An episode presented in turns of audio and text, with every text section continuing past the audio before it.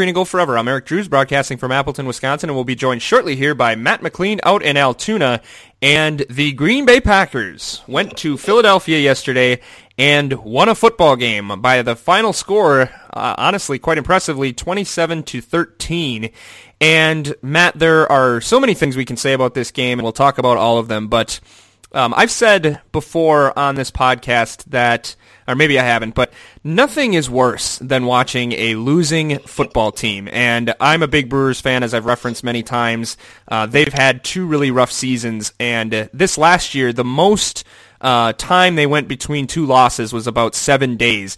The Packers haven't won in over a month uh, before yesterday, and so for uh, to finally be able to win a game, uh, regardless of the circumstances, regardless of uh, whether or not certain uh, parts of the team looked impressive, you just maybe we took for granted how much fun it is to win. And uh, I don't know what's going to happen the rest of the season, but uh, I'm sure enjoying the victory Tuesday rather than the crushing, depressing loser Mondays that we've been having the last month. Right, and not that I normally ask for it, but getting the win after four weeks of that, it kind of makes the wins feel sweeter than you know the last few years when we've been so good and you win, and it's just kind of like a relief that you did it, and now it actually feels like an event that you win a football game. So yeah, um, yeah, I, I mean it feels good. They they looked pretty solid and uh, there's not, not, too much to be disappointed about. You beat a team that was 500, so I, I can't complain. Yeah, and uh, I don't want to get used to this feeling that wins feel that remarkable, but I don't uh, want to try to lose. Hopefully, they'll start winning again relatively soon, and and uh, I don't want to lose sight of uh, maybe just appreciating the wins a little bit more. Uh, granted, we had a stretch like this last year, but it wasn't quite uh, as uh, pathetic as it was this year. Right. Okay, so let's talk about that game and it started off quite interesting in that the first quarter was basically two possessions. It was uh, the Packers, uh, well, I, I, guess three. Uh, the Packers scoring a touchdown, Philadelphia responding right down the field, scoring a touchdown, and then the Packers doing the same thing right back and uh, going up 14 to seven. And I don't know about you, Matt, but this offense we've d- discussed it at least last week that this offense hasn't quite been the problem. It, it's taken them a while to get warmed up, but they've played well for about a month, and uh, the stats bear that out. Aaron Rodgers had his um, Uh, three third consecutive 300 yard game. It's the first time he's done that since that ridiculous stretch in mid 2014 when they lost that shootout at New Orleans and then they crushed the Bears and Eagles in back to back weeks. And it's actually just the third time in his entire career that he's had three straight 300 yard games. And he also had his sixth straight game with multiple touchdown passes, which is the third longest streak in his career. So the offense has been cooking for about a month as that the statistics bear out, but it seemed to me that they were deliberately trying to slow themselves down a little bit and be a little bit more methodical in an effort to help out their defense early on. Yeah, I would completely agree with that. And I think to your first point, I think the offense sure feels like it's it's somewhat back to what it was, and it just those yips are just blatantly bad throws by Rodgers or strange decisions kind of seem to have gone away, especially over the last two weeks. So that's got to be a really good sign for this team because we won that game last night, kind of like we've been winning games in the past. You know, you can put up 27 points, your defense can hold a little bit, you're good to go. Um, a couple touchdown throws, 300 yards, that's great. This is kind of like 2013 Packers. Yeah. Um, so yeah, you got to feel great about that. Yeah, and I think it's still relatively weird because they have no running game to speak of. James Starks certainly gave them a lift compared to what they had uh, been dealing with uh, a little bit more recently, but to see them those receivers really step up and, and Randall Cobb had six catches for not too many yards, but they were all effective. Jordy Nelson eight catches for 91 yards. Davante Adams five catches for 113 yards and two touchdowns. Um, this receiving corps is really starting to gel into their new roles, which, shockingly enough, uh, if we look back a month ago, features Davante Adams as their clear-cut number one receiver. Yeah, isn't it weird how that's kind of come about? He's an absolute beast all of a sudden and just a monster. We kind of talked about it last week too. How it's been a complete flip from the beginning of the year, where he's the worst player on the roster, and all of a sudden he's the best player on the team now. And I think they've they've finally done what we've been asking them to do for a year and a half, if not more, and that's just get a little more creative with these guys and the routes that they're running. And it's really paid off, especially for Adams. And you kind of get get Nelson more in his comfort role. You get Cobb more in the slot, running these short routes. He can use his athleticism. It just seems like they're doing you know smarter routes, not just flying everybody down the field. Nobody's open. Take a sack or throw the ball away. Mm-hmm. It's it's they're being creative. They're coaching well. I don't know if McCarthy's coaching like his hair's on fire and his job's at stake, but it seems like you know the offensive mind is starting to come out a little bit more. Yeah, it looks like an actual offense with Yeah. real routes, and um, we saw some bunch formations, and we saw some scheming, trying to get guys open or to create better one-on-one matchups. And for the end of last year and the early beginning of this year, it just looked like everybody go deep. It, it was your basic recess type offense, is what it looked like to the layman. And obviously, it's more uh, in depth than that, but. Um, yeah, it, it was good to see a lot of those things and really using each of those guys in their own unique way, getting Ripkowski involved quite a bit yesterday uh, comparatively to what he has been doing in his career. He got his first career touchdown. The the thing I wanted to ask is Adams. I know we kind of marveled over him a bit last week and we apologized to him the week before, but the change has been so um, stark, and I just am not quite sure why. Uh, the only thing I could say is we had uh, criticized him, or I, I had about him not seem seeming to like contact and to be almost conceding the ball when anybody would challenge him for it, and you don't see that anymore. And I don't know if that's a mentality or a comfort level, or perhaps there was an undisclosed injury, but I'm not quite sure how he was able to flip the switch like that seemingly overnight. Yeah, it, it's really, really bizarre, and I, I think Gruden kind of alluded to it a little bit last night. He he mentioned how it seemed like he was getting out of his breaks faster and um, just running better routes. And I don't really know if it's an athleticism increasing kind of a thing. It almost seems like more of a comfort thing.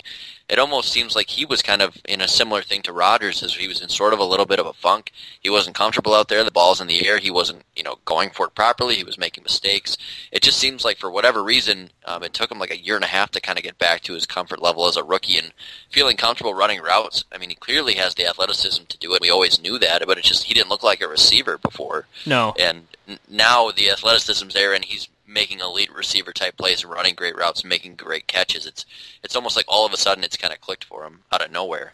I'm still going with the theory that I saw him at Wingstop. He struggled Yeah. to even use that uh, soda machine where you got like 30 options. He was he was having trouble to the point where he even said to the lady next to him that he was having a hard time figuring out. So I think not being able to use a soda machine after the start of this year probably uh, made him hit rock bottom, and he rededicated himself. a wake up call, yeah. That that would be a wake up call for anyone, uh, I would think.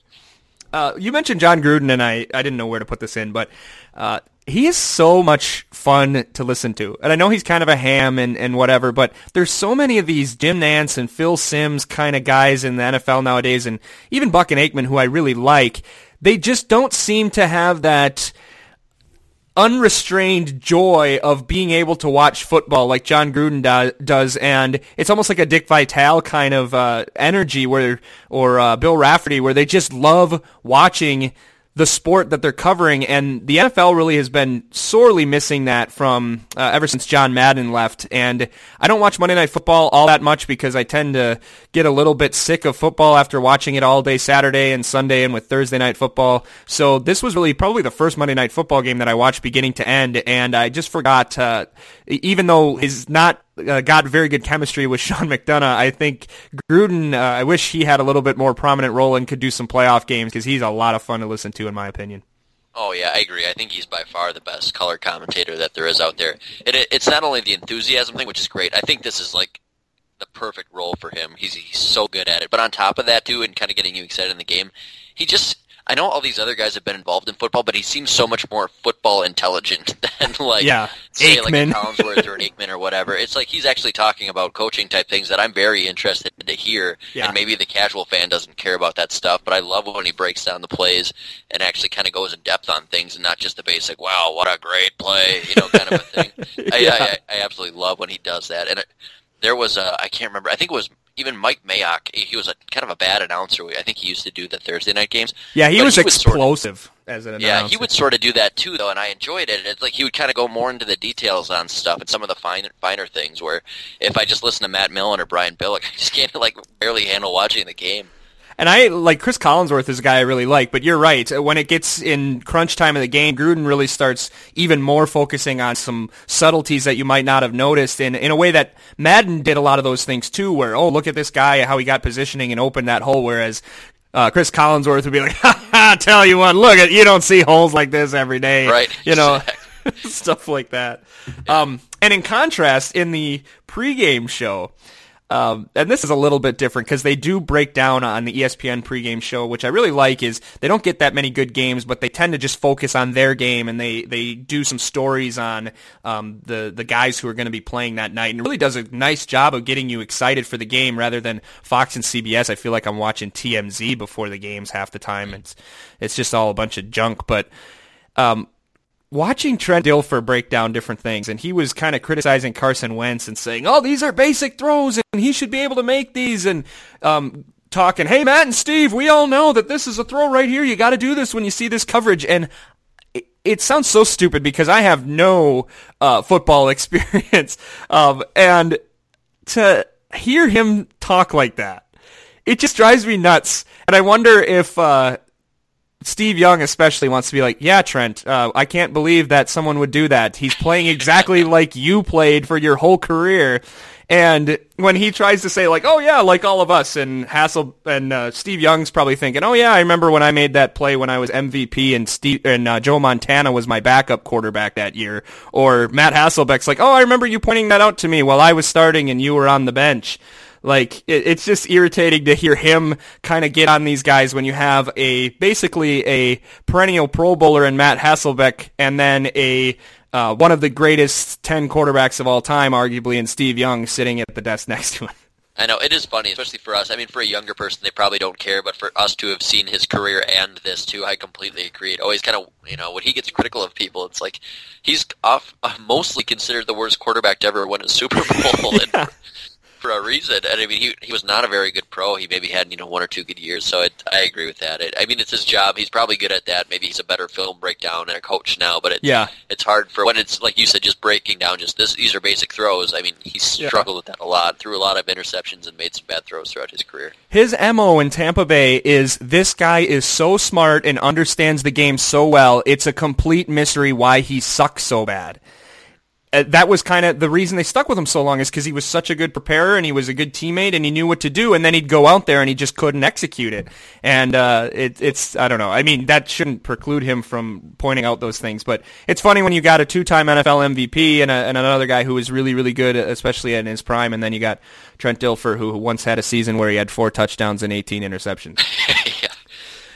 Okay, and and the last thing uh, while we're talking about this stuff is I really wish that the Sunday night football and Monday night football quality of games would switch back. And it, I'm sure it's part nostalgia, but I think by Sunday night, I'm really getting tired of watching football. And I usually, if I have it on, I'm muting it or I'm reading something else. And I miss having the marquee game on Monday where you get a little recess and a chance to recharge your batteries and then sit down for a new game, especially with it, with its own pregame show that just talks about the game you're about to see. I, uh, uh, maybe it's part of the way that ESPN presents it, but, um, I, I would really be in favor of switching that back. Yeah, I agree. I, I, th- I think you're right because by the time if you don't get a great game on Monday, I, I mean I'm basically not watching or just watching a part of it, and I, I think NBC might do a little better job presenting it to kind of make it feel like a bigger game as well. Yeah, I, I think that has a lot to do with it because right these days it doesn't really matter if you're on whatever national TV or cable TV. It's all the. Everybody's got everything anyways, so mm-hmm. it, it's not like that matters at all. But I, I agree. If the Monday night game's not great, I'm generally not going to be watching much of it. Whereas when they used to have, you know, always had, you know, Brady or Manning or whatever back in the day, Favre on Monday Night Football every week. It seemed like you always wanted to tune in. And it's kind of like the main event.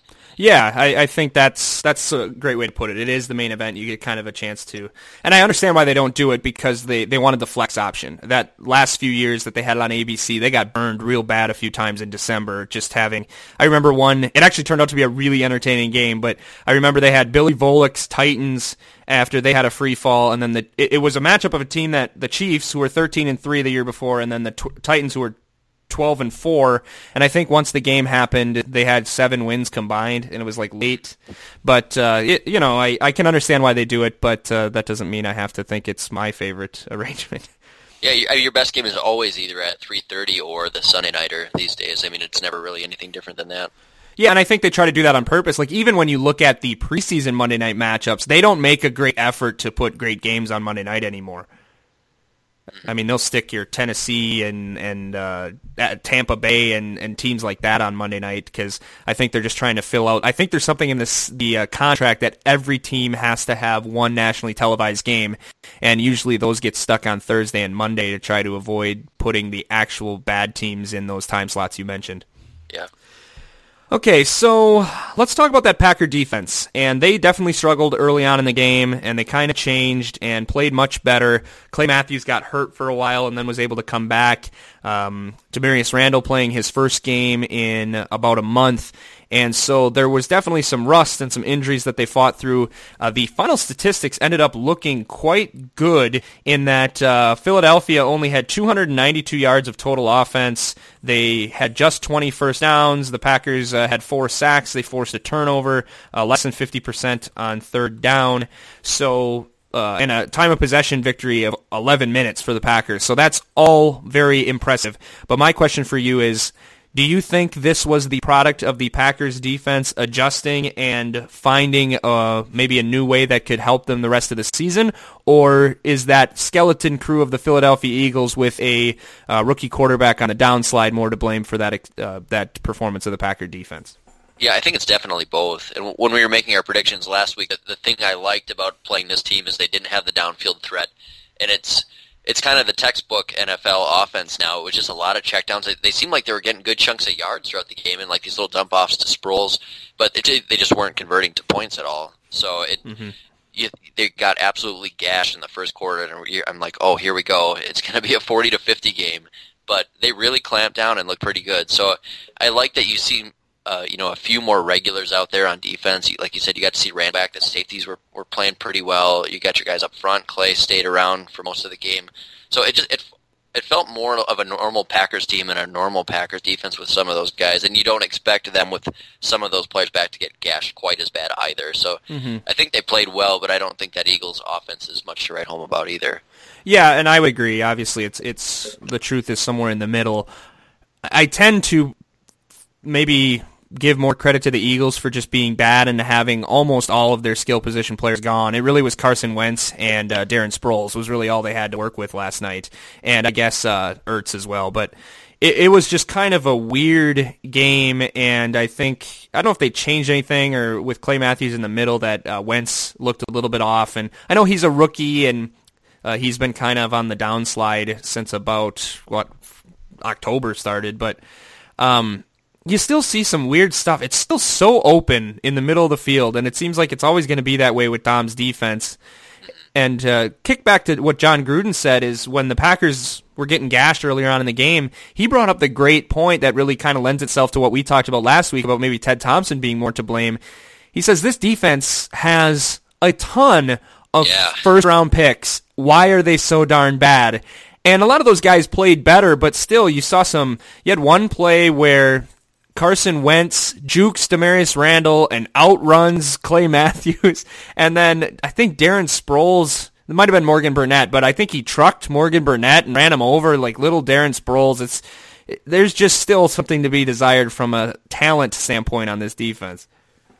Yeah, I don't think anybody's going to argue with that. I kind of loved when he made that point on air too. It's like, yes, that's what Eric and I have been saying for a long time now, and it's like now it's on national TV. It seems like people are starting to notice, and the pressure's on a little bit here. But I mean, some of the names he mentioned too as the first round picks, you're like, ugh. You're like, he's naming all these first round picks, but you're not like, yeah, these are elite players. Hold on, they're Gruden. Yeah, it was like you know Datone Jones and stuff, and Nick Perry, and you're like, yeah, yeah, we kind of blew it. Yeah, Kenny Clark looks like he's gonna fit right in line with those guys, and yeah, Ha Ha will make a play or two, but uh, he he seems to be destined to be no better than Darren Sharper. Um, yep obviously he'll be a better person than Darren Sharper, who's finding himself uh, on the receiving end of a 20-year sentence today for all the Thanks. great things that he's done. But yeah, I I still don't expect this team to hold up once we. But granted, what great offense do they play the rest of the season before the playoffs? They they play Houston, who Brock Osweiler's terrible, throws fumbles the last time he was on Monday Night Football. Then you have Seattle, who always uh, tends to struggle offensively, um, especially on the road. And then you have your three division opponents, none of which are tearing up the world on offense. So it might be good enough to potentially get them back in the race, but uh, certainly uh, doesn't look like a great uh, team to go down and beat Dallas or beat the Giants again. All right, so speaking of those, uh, the rest of the schedule, the Packers are now two games out, and as stupid as it sounds, to be two games out with five games to play, they're about as in a, as good position as you could possibly be, having already beaten the Detroit Lions and Minnesota having three division losses. So that all the tiebreakers line up for the Packers to be able to take it from those teams if they were to finish with identical records, and they have some winnable games left on the schedule. So Matt was yesterday kind of a uh, just a nice little alleviation of the bleeding, or was it something they could springboard themselves uh, towards an eighth consecutive playoff berth? Well, it's definitely the first, and I'm hesitant, obviously, to say that this is the playoff team of any sort yet at this point after what we've seen the last four weeks. But I, I think it's definitely still possible. And I, mm-hmm. you know, I, like you said, I like this team against Houston. I like them against some of the other teams they play still. I'm worried about the defense getting gashed, but if they can keep, you know, adding another player back every week, I, I think you might be okay. I, I, I don't think they're a Super Bowl contender at this point. I don't think anybody would argue with me there unless they can really turn things around here. But when the teams in front of you are Detroit and Minnesota, I'm still feeling okay about some playoff hopes here. Yeah, and I would tend to agree with you. If they beat Houston, I'll feel a lot better. And I think Detroit goes to the Superdome. Yep. And uh, Minnesota has Dallas. So it's entirely possible that you could be a game back with tiebreakers potentially coming that'll put you both over both of those teams by this time next week. So I guess maybe I'm in a one week holding pattern, but the team that played yesterday definitely can beat four of the teams left on the schedule and potentially uh, the way Seattle plays on the road and the way Seattle played on Sunday certainly gives you the impression that it's not out of the question for them to beat them either. Right, absolutely. Um, so we'll talk about more of that as we go forward. Um, I guess I don't have a whole lot more about this game other than, um, uh, yeah, the the one thing for me that I noticed yesterday that really irritated me is seeing Allen Barbre out there. It's a really little thing. Um, he kind of got exposed later in the game, but he crushed Clay Matthews. Kind of held his own early on. He he was a maybe a bully for the, the Eagles, but he was he couldn't block a light breeze when he was in Green Bay and you see guys like Breno Giacomini, who I think uh, I, I, think he's still in the league, but he had some productive years with Seattle. And a lot of these offensive linemen who uh, uh, linemen who were just atrocious in Green Bay, couldn't block defensive backs, and they go elsewhere, and then they stay in the league for years and years, and uh, it that's one of many spots, going back to talking about the defense, where for a team that hangs its hat on draft and develop, they're sure not very good at developing a lot of these guys.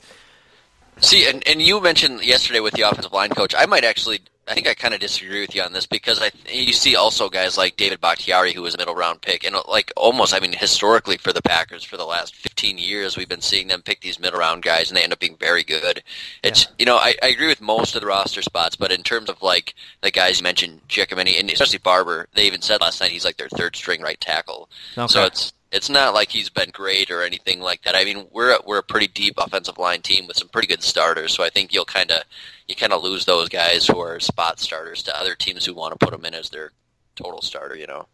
Yeah, and I think there that's fair. So I, I, probably picked some bad examples, and he probably had the best game of his life yesterday, just making one block.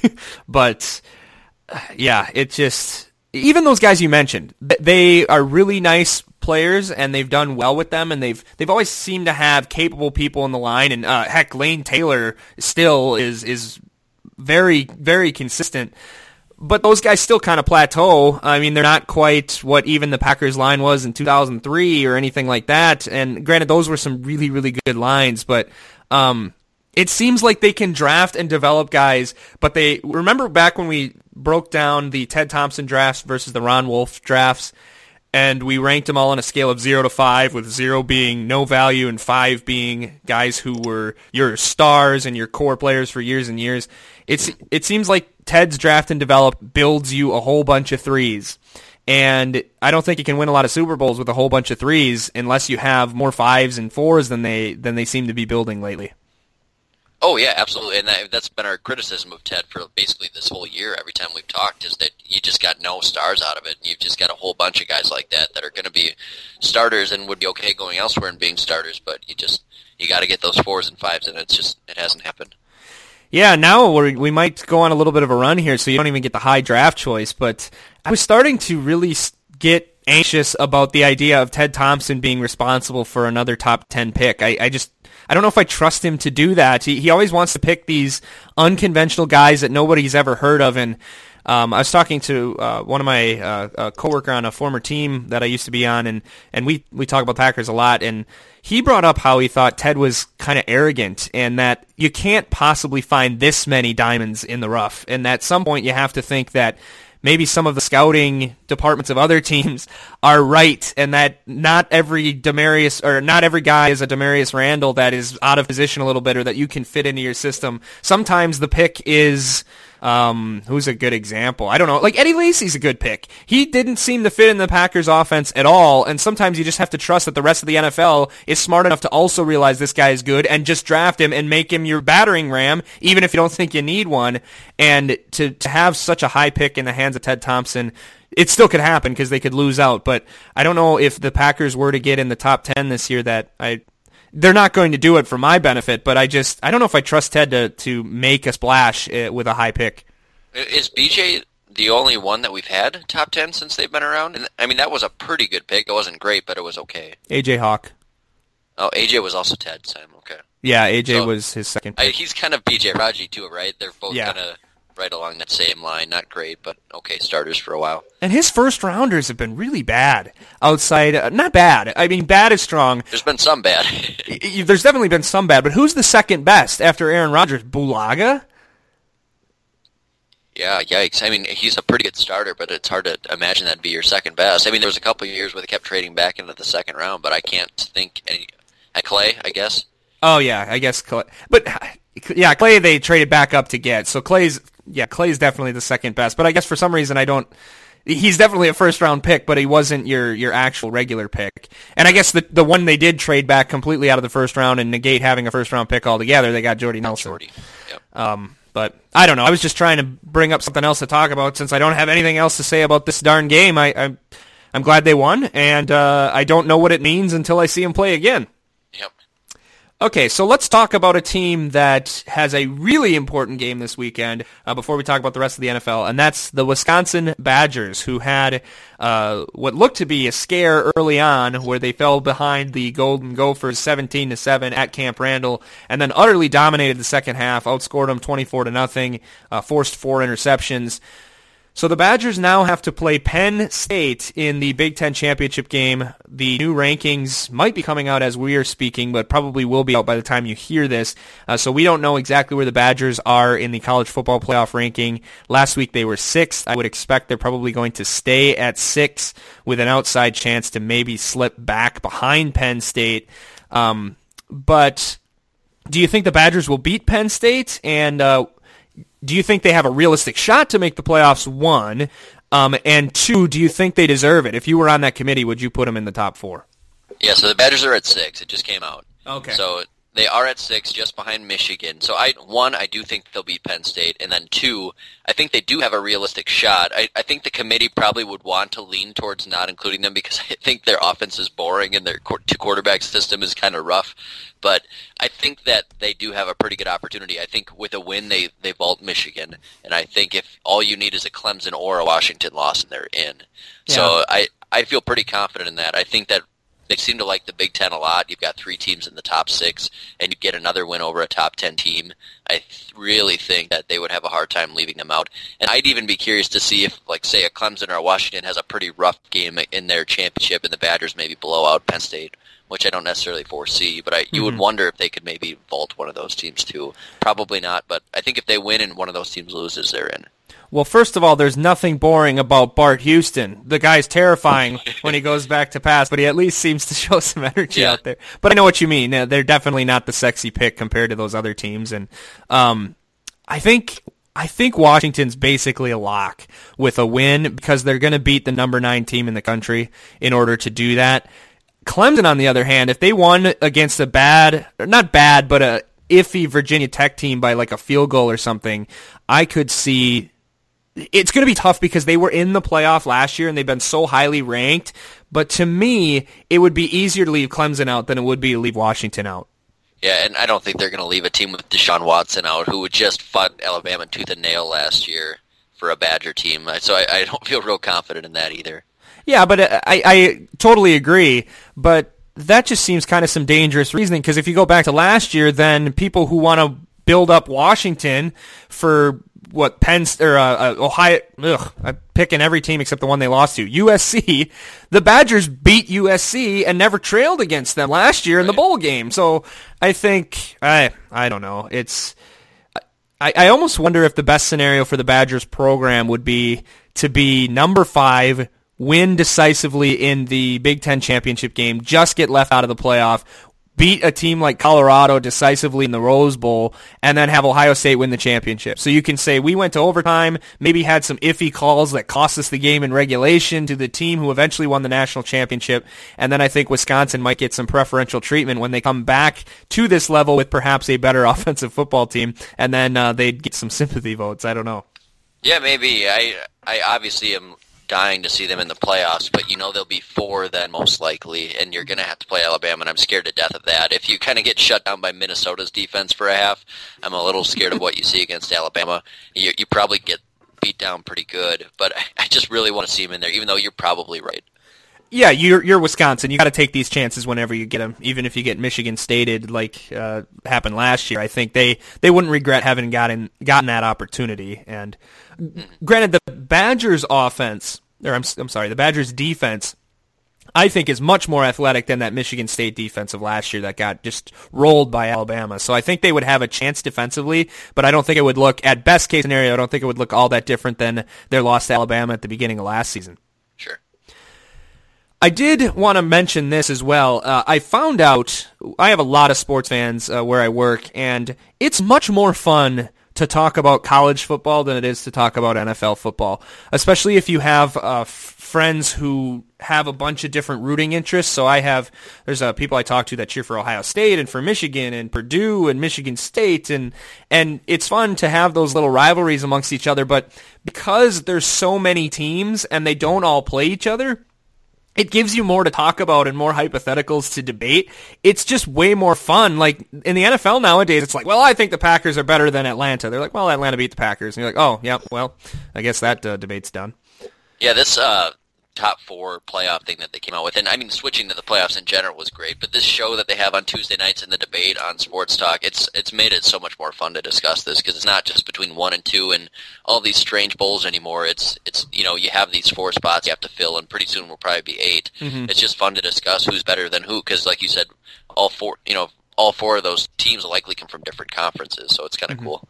Yeah, and here's something that I just remembered today in anticipation for this little stupid side conversation that I wanted to have. I discovered this back about 10 years ago when I was uh, working in radio. There's a uh, website that uses the transitive property um, to determine which team is better than another team. And it's basically the schoolyard thing of, well, this team beat this team who beat this team, so eh, team A would beat team C by whatever the difference in uh, margin was. And it's called my team is better than your team.com. And you can put in any two teams you want and then click this button that says prove it. And so right here, Wisconsin is better than Washington because they beat Nebraska, who beat Oregon, who beat Utah, who beat USC, who beat Washington. Um, and if you flip it, which still proves Wisconsin is better than Washington. You need seven steps in order for the Huskies to be better than the Badgers. So I think that the College Football Playoff Committee should go to myteamisbetterthanyourteam.com to see definitively why the Badgers need to be in the playoff. It's as good as any. I'll take it. Other, they always just it's just eye test with them. Where this is a, it's an actual real life thing. I'll take it. Yeah, there we go. So uh, it's it's clear, definitive that the Badgers need to go into the playoff. Although just uh, messing around right here, um, I can let's see if I can make Western New Mexico better than the Badgers. Um, the website's too slow, so you'll have to play around with that yourself. Okay, um, there wasn't much else uh, going on that I really wanted to talk about other than that Sunday slate of games turned out to have some gems in there, but that was as pathetic of a Sunday lineup as I remember seeing in a long, long time. Yeah, I wasn't excited for much, and the only one that you really kind of look forward to is maybe Carolina Oakland, which ended up being pretty good, but it, that even included a, a Carolina team that was what like four and seven or whatever. So yeah, it uh, I don't know. Oakland's fun to watch, but yeah, the rest of those games weren't weren't great. Do you think Oakland will sustain this? It sure seems like it. I, I mean, they're they're going to be that young team that probably goes into the playoffs and gets knocked off for their first playoff run, um, which seems to always happen. But I, I do think this is a really good team. They got a lot of good young players. I I don't see why not. I don't really trust that defense much, but the offense is. Derek Carr is awesome. He's yeah. Always in the fourth quarter. He had a, two dislocated fingers yesterday, and he still did that. He still came back at the end of the game and won. He's just he's got that thing about him that it just seems like you know you see with Brady and Favre and stuff, and he's he's not there yet, but he he always wins at the end of the games. It's incredible. Yeah, I think he has a very legitimate argument as the MVP right now.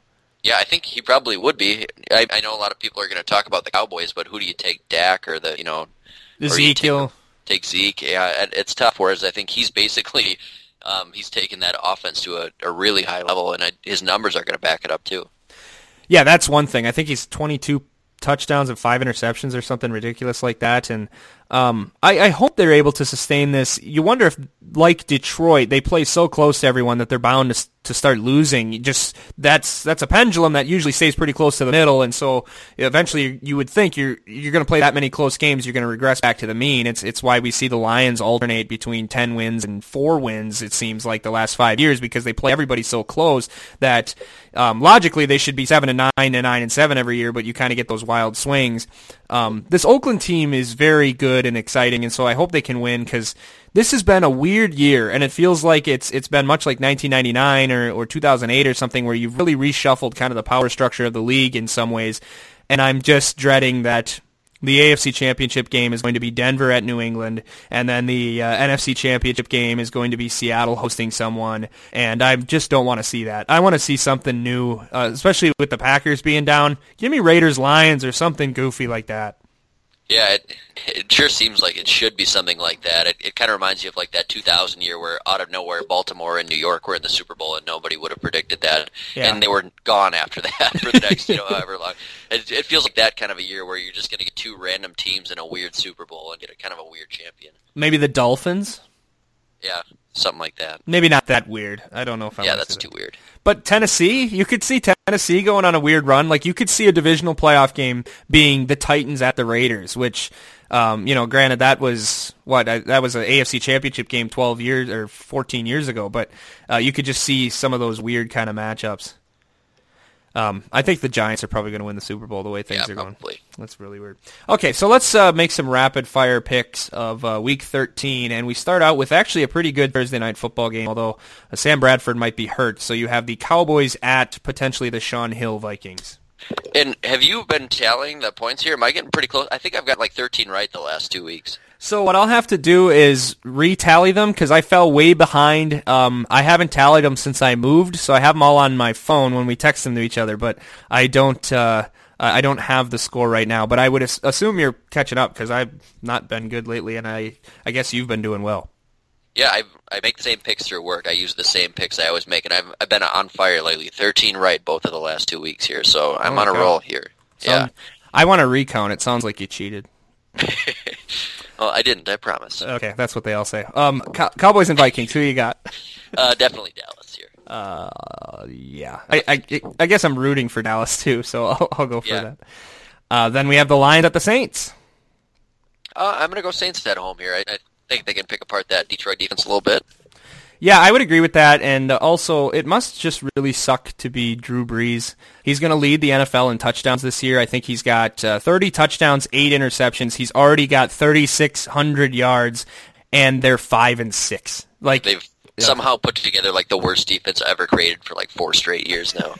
yeah, it must. I mean, this guy should have probably at, talk about a the Packers being upset only having one championship.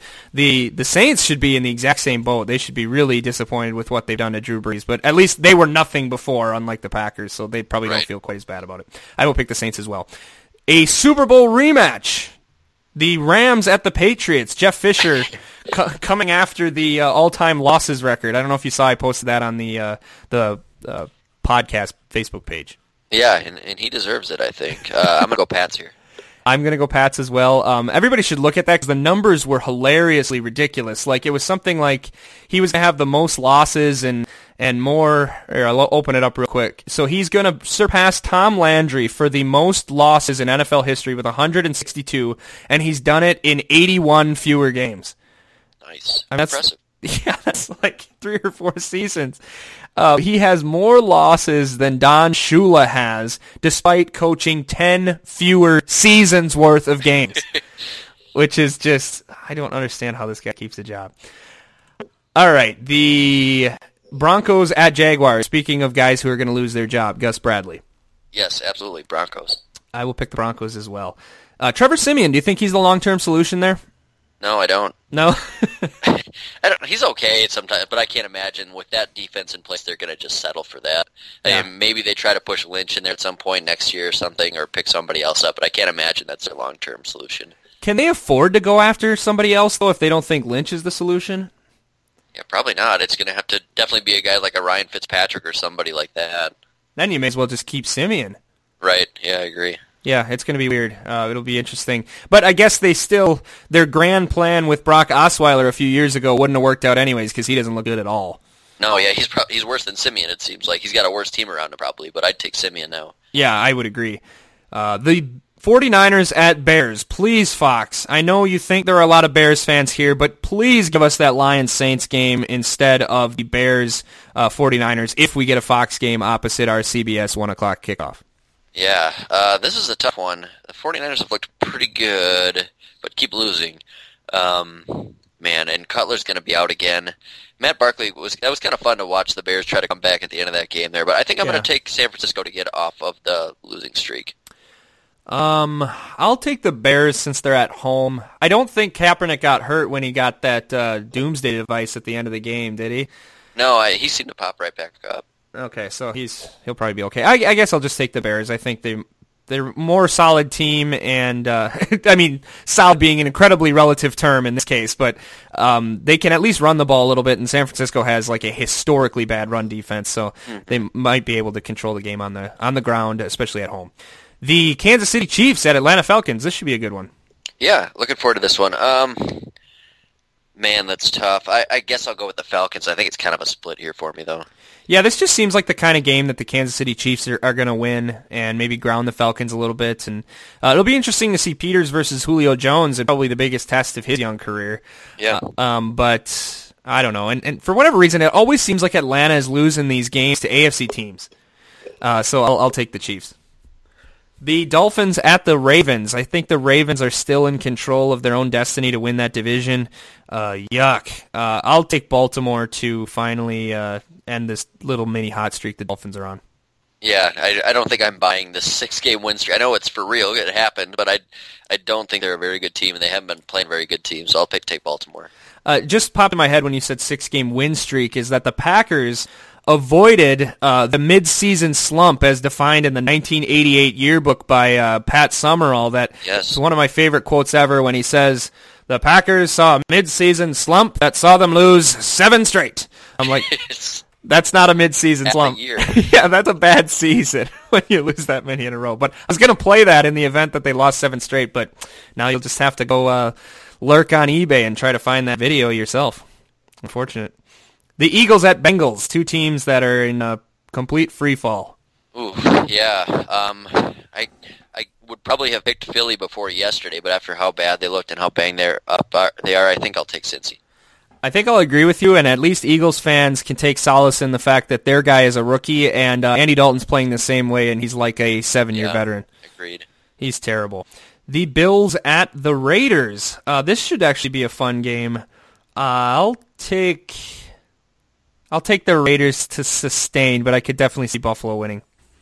Yeah, I'll, I'll pick the Raiders again. I, I think I picked against Oakland a couple times lately because you just assumed they got to drop one, and I thought Carolina would be that one, but they didn't. So I, I think the Bills are aren't any better than that. So Raiders. Yeah, that's a good point. They're kind of a luckier version of the Carolina Panthers so far this year. The Tampa Bay Buccaneers at San Diego, which should be a fun game to watch. Tampa winning the uh, 14-5 matchup over Seattle, and uh, San Diego beating Houston on the road. Uh, ooh, I'll take the Chargers in this one because they they've been less up and down like Tampa Bay, but uh, this could be a really fun shootout. Yeah, should be good. I'll, I'll take the Chargers too. I just trust them to be a little more consistent. The Giants at Steelers, which ugh, I don't know. I keep wanting to think that the Steelers are a good team, and I always want to call these marquee matchups, but I'm not convinced that the Steelers are really any good. No, they haven't been lately. That's for sure. Uh, I, I guess I got to pick them here, though. I don't really. You kind of feel the same way about the Giants. You feel like they're well, like the opposite. That you don't feel they're a great team, but they keep winning. And the Steelers, you think they're a good team, and they keep losing. But I, I think Pittsburgh reverses that here. And the Giants haven't lost since the Packers beat them, right? Yeah, I believe you're right. Oh, yeah, that just doesn't seem right at all. I don't quite understand it. Um, well, they got a decent defense. Yeah, it just seems. I don't know. I don't quite get it. I it's a weird one, but I'll, I'll agree with you. I think uh, Pittsburgh's going to win this one. The Redskins at the Cardinals. Uh, Arizona's terrible, and uh, I'm at least impressed enough with that Redskins offense. Uh, they they looked pretty good against Dallas, as competitive as, as anybody's looked in a while against them. So I think the Redskins have a really good shot at uh, being a wild card team, and I kind of hope they they will because they're an exciting young team to watch, and uh, I think they'll take care of Arizona, who is uh, really kind of having a crisis of identity right now. Yeah, the Cardinals stink, but I'm pick them for some reason here. I don't know. I like them at home, and I just I feel like they've. I just can't believe that this t- same team basically that has been so good the last two years is this bad. I I think they get this one here. Well, it's easy to figure out. Carson Palmer like aged ten years. Yeah. He, he aged 10 years between beating the Packers last year in Week 16 and playing Seattle in Week 17. Yeah. He's, he's been brutal since then. It's it's just strange. But I guess you that's more of the norm for an old quarterback. I think people expect you to be more like Tom Brady, but you would think him and Brees are going to have that sooner or later and start being having the the Favre or the Palmer or the Manning where just overnight you stink and uh, it'll probably come later, but you would think that's going to happen to those two guys relatively soon, at least in the Yeah. next 2 years. It's almost going to be satisfying, is it? Yeah, probably. To just watch Tom Brady kind of struggle out there. Yeah, don't I know. It's it's you almost can't even fathom it. No, you really can't. You just figure he'll play like three more years and win another Super Bowl and then retire. But um, we'll see. The Panthers at Seattle, which for some reason is still the Sunday night football game. Yeah, I mean, it could still be a good game. I'll take Seattle at home though. Uh, I will agree as well. And on Monday Night Football, the Colts, hopefully not with Scott Tolzien, but as late as uh, yesterday evening, Andrew Luck was still in concussion protocol, heading to the Meadowlands to take on those uh, incredibly impressive New York Jets. Yeah, this one could be really bad if, if Luck isn't playing. Um, I, I don't think the Colts can win a game this year probably without Luck the rest of the year. Um, the team is just so bad. I guess I'll take the Jets just on the chance that he doesn't play. Yeah, I'm going to agree with you as well. Scott Tolzien, I don't quite understand it because he looks like he has all the tools, but whenever he actually gets to play, he just looks really bad. Well, and that's the worst roster basically for a quarterback to be on this year. That line is so bad. There's not much talent. There's a little bit at receiver, but the defense and the offensive line are so bad. Yeah. It's really hard for anybody to succeed in there, much less if not Andrew Luck, who's just uber talented. And Yeah. he's even made look look average on that team. Yeah, that's a fair point. So with all of the uh, praise that I heaped upon Monday Night Football, we spent 10 minutes talking about how great we thought that presentation was and Gruden was and, and how we wish it was more important. I will not be watching that game next Monday night. I can't see that happening. Okay, so that uh, about wraps up our coverage of the Packers uh, this week. A finally winning game and our picks for Week 12. We will make picks for the Packers um, before we wrap up, but I wanted to get to a couple of comments that we had on the Facebook page.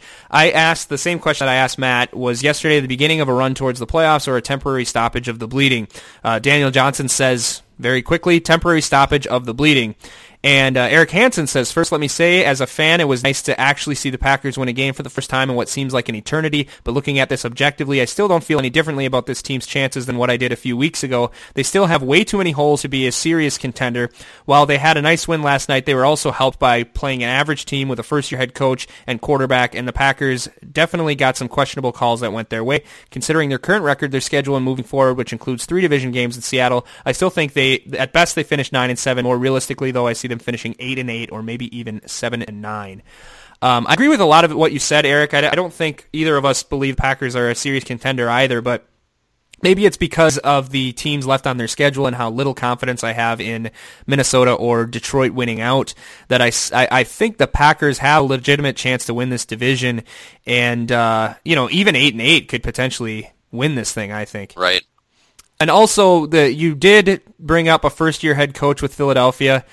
Was that the stupidest challenge you've ever seen in history? A Yeah. coach, It's a second challenge in the third quarter to turn a second and eight into a second and ten.